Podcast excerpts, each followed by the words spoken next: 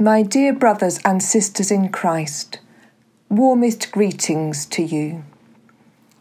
We continue to live in lockdown, and an extension to these conditions has been announced for another 3 weeks at least.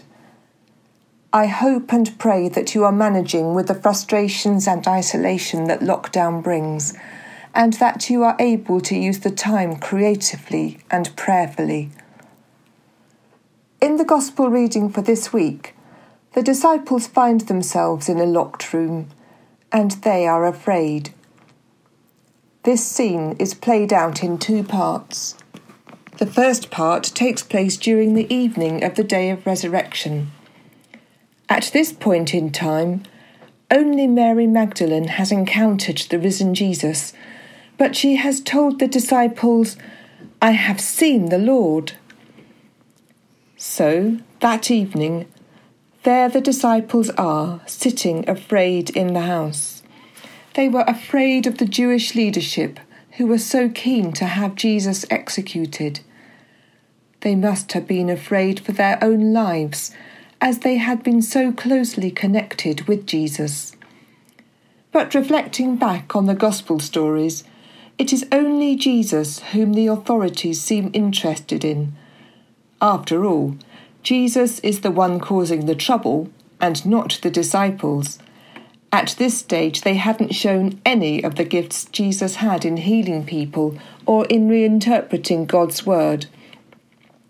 The disciples are there, in the room, wondering what to do, feeling lost, perhaps wondering whether Mary Magdalene's news was true, when the most incredible thing happens to them.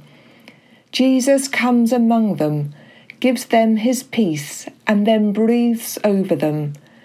In this way, they receive the Holy Spirit, and their future is assured. Breathe on me, breath of God. The second scene is a repeat of the first, in that the disciples were once again together in the house, and the doors were again shut. This time Thomas is with them. We don't know why he was absent the first time. He won't believe that Jesus is risen until he has had physical contact with Jesus. Jesus knew what was on Thomas's mind. He came among the disciples once more and invited Thomas to touch his wounds. Thomas immediately responds with the great profession of faith, "My Lord and my God," grasping instantly the divine nature of the risen one. This is the moment the painting by Caravaggio captures. Jesus takes Thomas's hand quite firmly and guides his outstretched finger into the wound. This causes Jesus no pain, and he looks on lovingly with compassion for Thomas. Two other disciples are also present. All three have furrowed brows, as if they, too, need the confirmation which Thomas is receiving. It may be that only Thomas was brave enough to voice his doubts. If we were there, wouldn't we too want to place our hands on Jesus and feel the warmth of life rather than the coolness of a corpse? We do not have this opportunity. Our faith comes from our experience of Christ. We have reason to feel good about ourselves when Jesus says, "Blessed are those who have not seen and yet have come to believe." Wonderful things can happen behind closed doors. Earlier this week, Pope Francis said that what we are living now is a place of metanoia, meaning conversion, and we have the chance to begin. He was speaking of a new way of valuing and recognising the value of key workers, of the saints who live next door. Could this open the way to a new way of being community, where the importance of family and the gifts of the local community are recognised? Solidarity is a key theme emerging from this crisis. We are coming together in a way that we could not have imagined before the crisis. Many leaders of all kinds have said that we need to learn lessons from this and that we should not go back to how things were before. This would mean the whole-scale reform and recalibration of our economic systems and political outlook, re-evaluating what is important and necessary in life, and having the courage to discard the many things which do our communities and our environment harm. The research professor and storyteller Brini Brown said this week, "We will not go back to normal. Normal never was. Our pre-corona existence was not normal other than we normalised greed, inequity, exhaustion, depletion, extraction, disconnection, confusion, rage, hoarding, hate and lack. We should not long to return, my friends. We are being given the opportunity to stitch a new garment, one that fits all humanity and nature."